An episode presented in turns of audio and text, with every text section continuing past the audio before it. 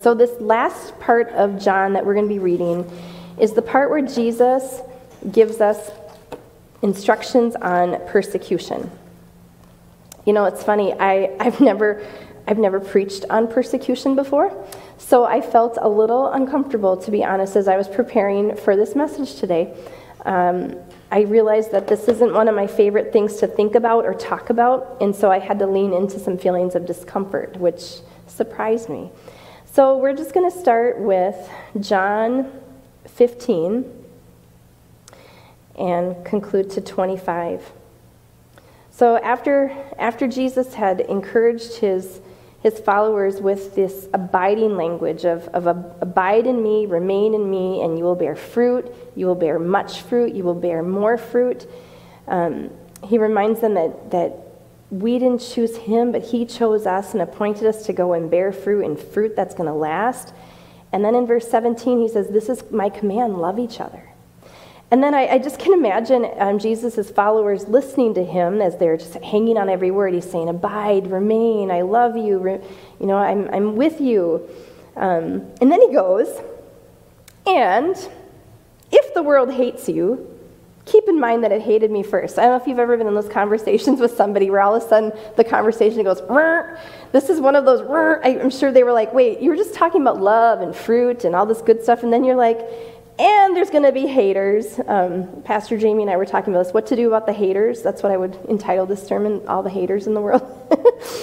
um, and he says, If the world hates you, keep in mind that it hated me first.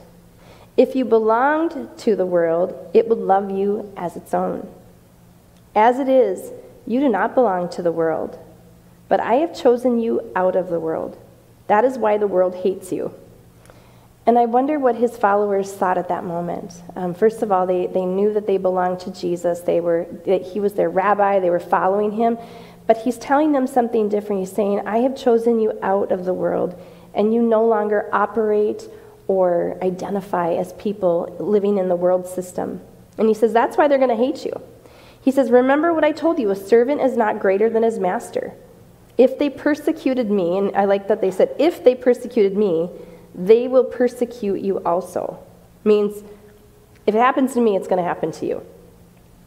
I don't love hearing that personally. He says, if they obeyed my teaching, they will be obey yours too. So he's saying that there's going to be there's going to be some pressure and pushback, but also some following and alignment. He says they will treat you this way because of my name, because they do not know the one who sent me. And that's I, I underline that in my Bible because that's such a good place to remember is if we are treated badly because of the name of Jesus Christ, it's because people don't know Jesus. And we have to remember that. We, we can't take it personal. It's because we belong to somebody, and, and, that's, and that's who we are. It's not about what we've done or anything like that, and we'll speak to that later, but it's saying it's going to happen because you identify by me and you belong to me. And Jesus says, If I had not come and spoken to them, they would not be guilty of sin, but now they have no excuse for their sin. Whoever hates me hates my Father as well. If I had not done among them the works no one else did, they would not be guilty of sin. As it is, they have seen, and yet they have hated both me and my Father. That's such a stark um, statement that Jesus makes. They've seen everything I've done in the Father's name, and yet they still hate me, which means there's a hatred for God the Father. And then Jesus concludes this, but this is to fulfill what is written in their law. They hated me without reason.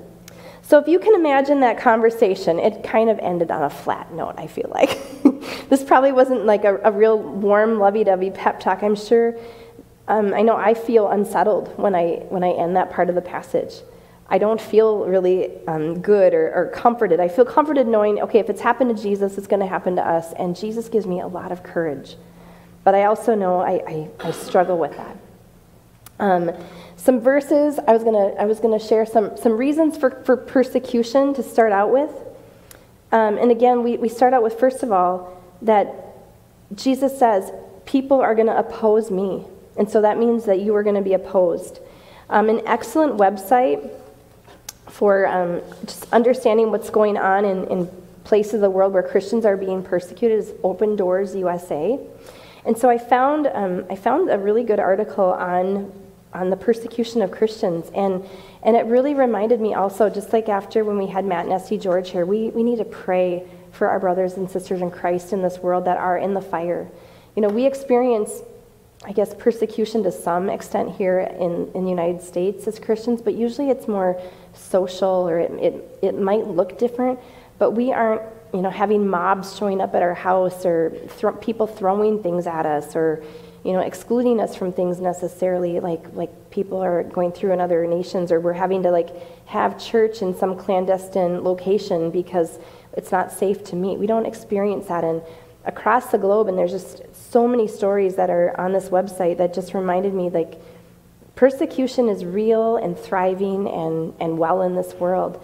And we have no idea what our brothers and sisters in christ are going through. And, and so just be reminded every day maybe it's that you you know I, I collect globes and maps i don't know if i've ever like disclosed that but i love globes and maps and, um, and maybe it's going to be that you, you have a map, and, and every day you choose a country and you just pray for those people in that country. Um, you know, I just feel like we need to specifically pray. I've felt very convicted about, about that, of the, the church that is standing in Jesus' name and enduring some difficult um, situations.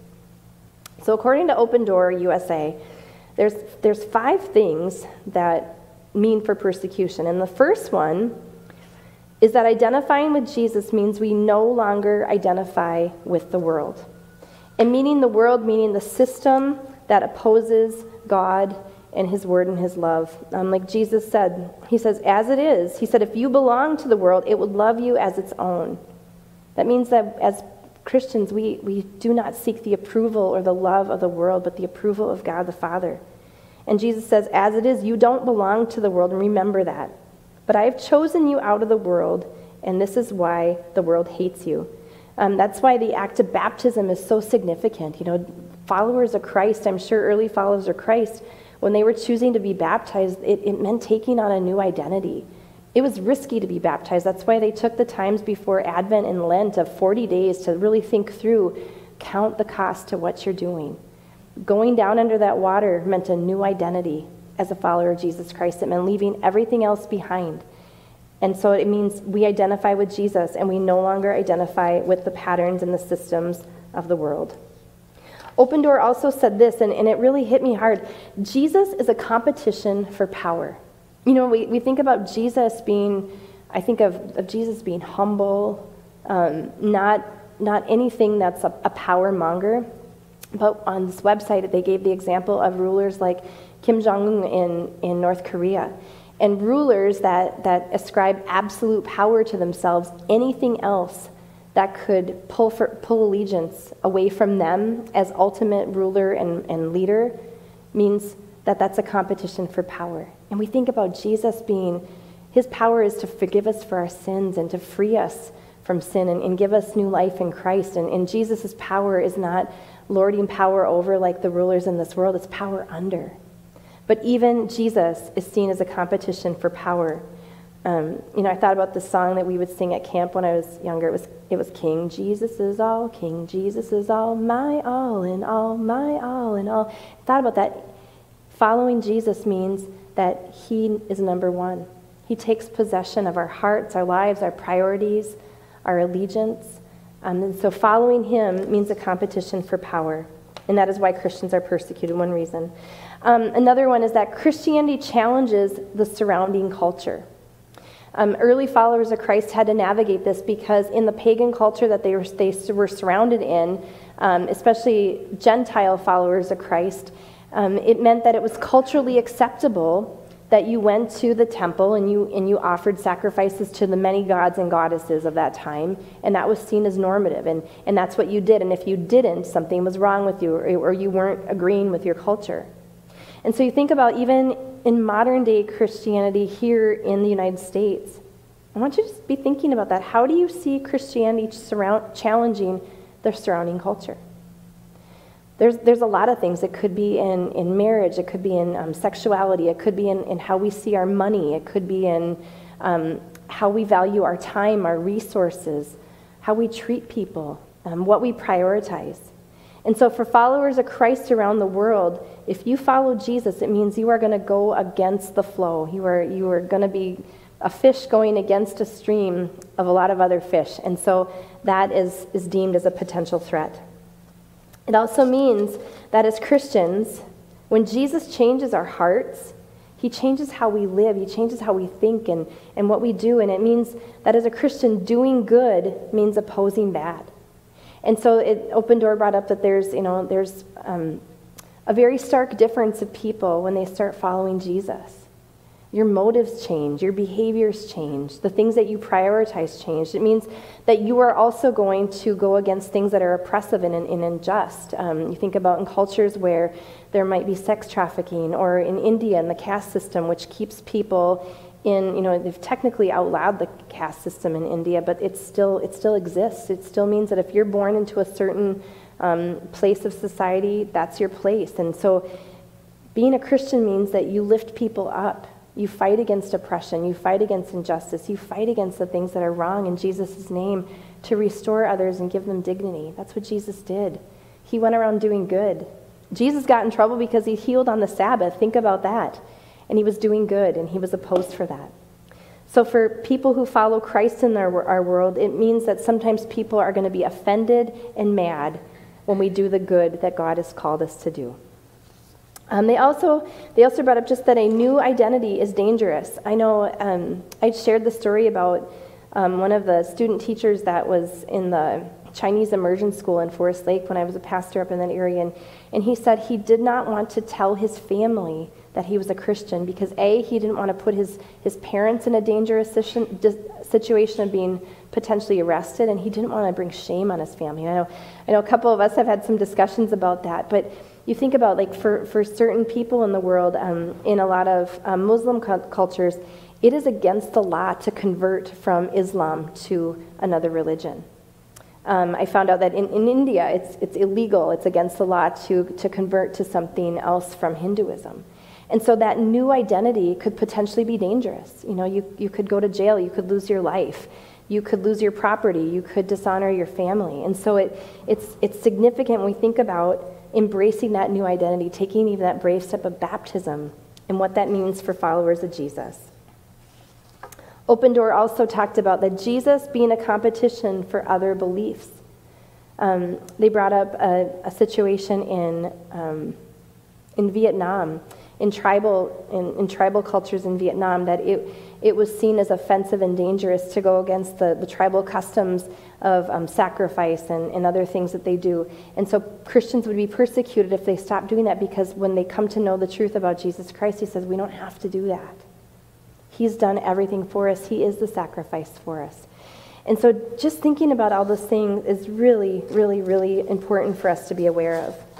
Um, I remember when I was in sixth and seventh grade, or maybe it was seventh and eighth grade, um, you know, I went to Bible camp in the summer, and, and this just reminded me of being in youth ministry. Sometimes people that start out in youth ministry play some ill judged games, I'll just say that.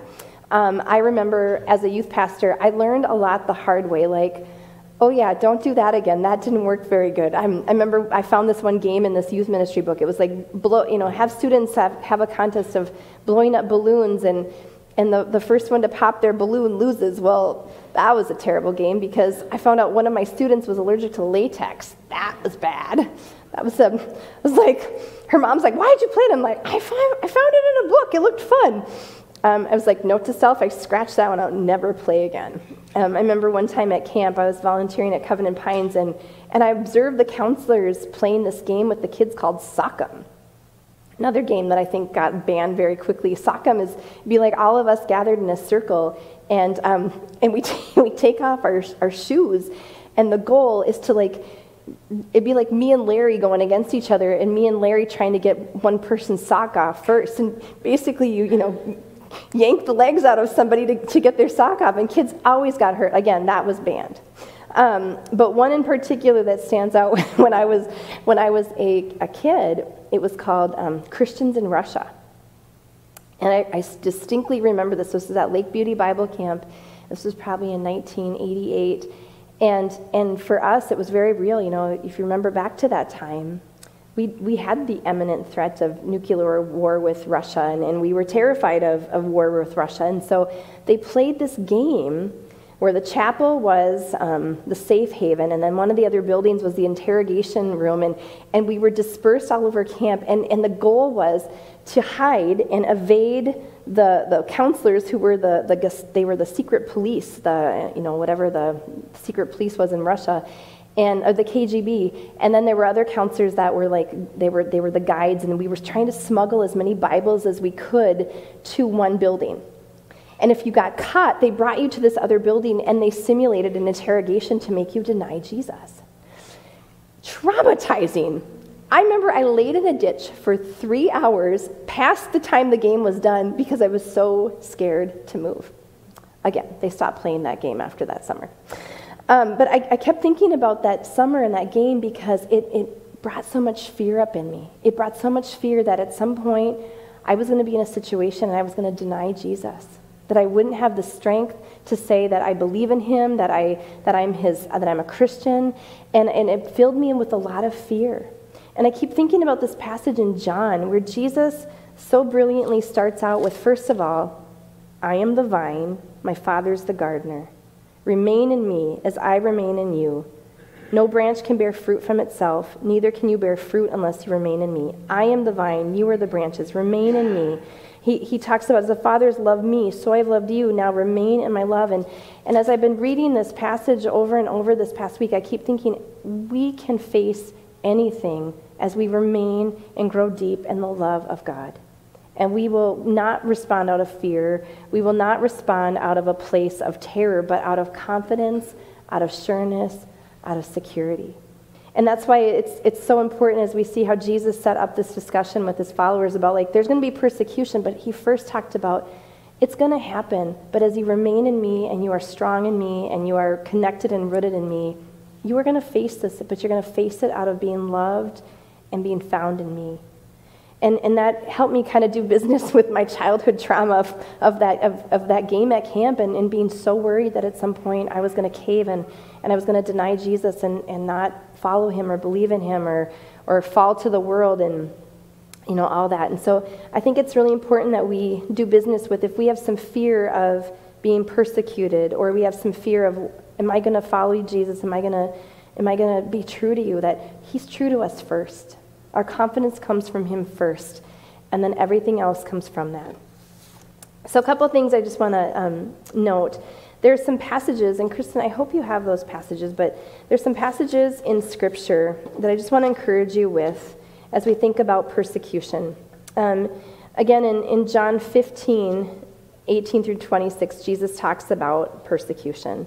Um, and then in Romans 12, the Apostle Paul, who was dealing with a lot of persecution, think about Paul. He had gone from being a persecutor of someone persecuting to someone that was persecuted himself.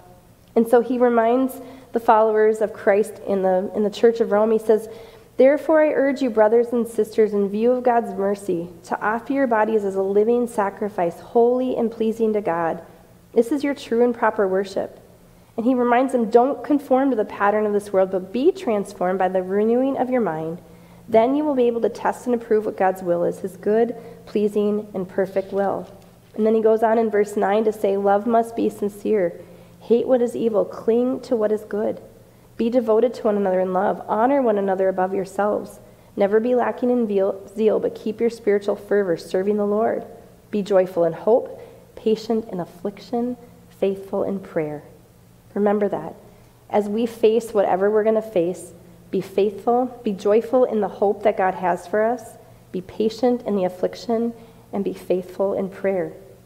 In 1 Corinthians 4, 9 through 9 through 13, the Apostle Paul reminds us of this as well. He says, For it seems to me that God has put us apostles on display at the end of the procession, like those condemned to die in the arena. We have been made a spectacle to the whole universe, to angels as well as to human beings. We are fools for Christ but you are so wise in Christ. We are weak, but you are strong. You are honored, we are dishonored.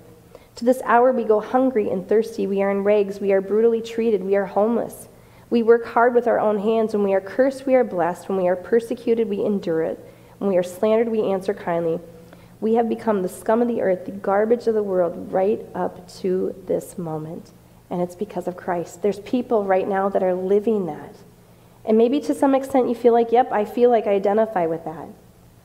In 1 Thessalonians 4 1 through 12, here's some more encouragement.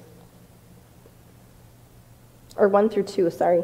He says, As for other matters, brothers and sisters, we instructed you how to live in order to please God, as in fact you are living. Now we ask you and urge you in the Lord Jesus to do this more and more, for you know what instructions we gave you by the authority of the, Lord's, of the Lord Jesus. And then scoot over to verse 9. And he says, Now about your love for one another, we do not need to write to you, but for you yourselves, you have been taught by God to love each other. And in fact, you do love all of God's family throughout Macedonia. Yet we urge you, brothers and sisters, to do so more and more and to make it your ambition to lead a quiet life. You should mind your own business and work with your hands, as we told you so that your daily life might win the respect of outsiders and so that you will not be dependent on anybody. He's telling them how to live in face of a culture that does not embrace, embrace Christ. And he says, you know, live, live quiet, respectful, godly lives. Don't give somebody an excuse to go after you. He gives them some encouragement. Um, and, and funny thing to note, um, several of the commentators um, also took a pause on John 15 when we think about how God wants us to live and, and what Jesus says about persecution in this, in this chapter of John 15, um, someone said, There's also a thing of being obnoxious and being persecuted for being obnoxious. And, and that, was, that kind of stopped me right there of like what persecution is and what persecution isn't. So, just a couple things I want to I wanna encourage you on. I thought about this of, of as we follow Christ, there, there are going to be people that are obnoxious. And so that's a whole different thing. But then there's also this trait of people pleasing that we have in our world. And I think a lot of us have in ourselves there's pleasers and there's not pleasers. But I want to speak to two things that could keep us from, first of all, representing Christ well and also thinking about how our aim is to please God and not, not this world. And if we're struggling with that thing of persecution and what do I say, what do I not say, I hope this encourages you. First things first, to the, the point of the commentator saying, um, if you're persecuted for being obnoxious, that's not the same as being a Christian. Um, and so, first of all, being obnoxious means that you have a difficult personality or you lack self awareness. And you might have negative social or emotional consequences from others that does not constitute persecution as a Christian. It's because people don't like you because you might be a jerk. Um, some, some of the commentators touched on this personality trait, which surprised me, and also that a way of self awareness and differentiating between being persecuted because you're a follower of Christ and treating someone poor because they might have bad behavior or bad manners. And as Christians, we want to practice patience and long suffering, and there's also times that we might have to learn the hard way for manners or behaviors that might be getting in the way of us living a healthy and life giving way in relationship with others, as well as representing Jesus and making the God we look so appealing and wonderful by our love and our goodness and how we treat others. And so there's that. And then there's people pleasing. And I like to tell my patients this I'm not in, I'm not in recovery of, of substance use, but I'm in recovery of people pleasing.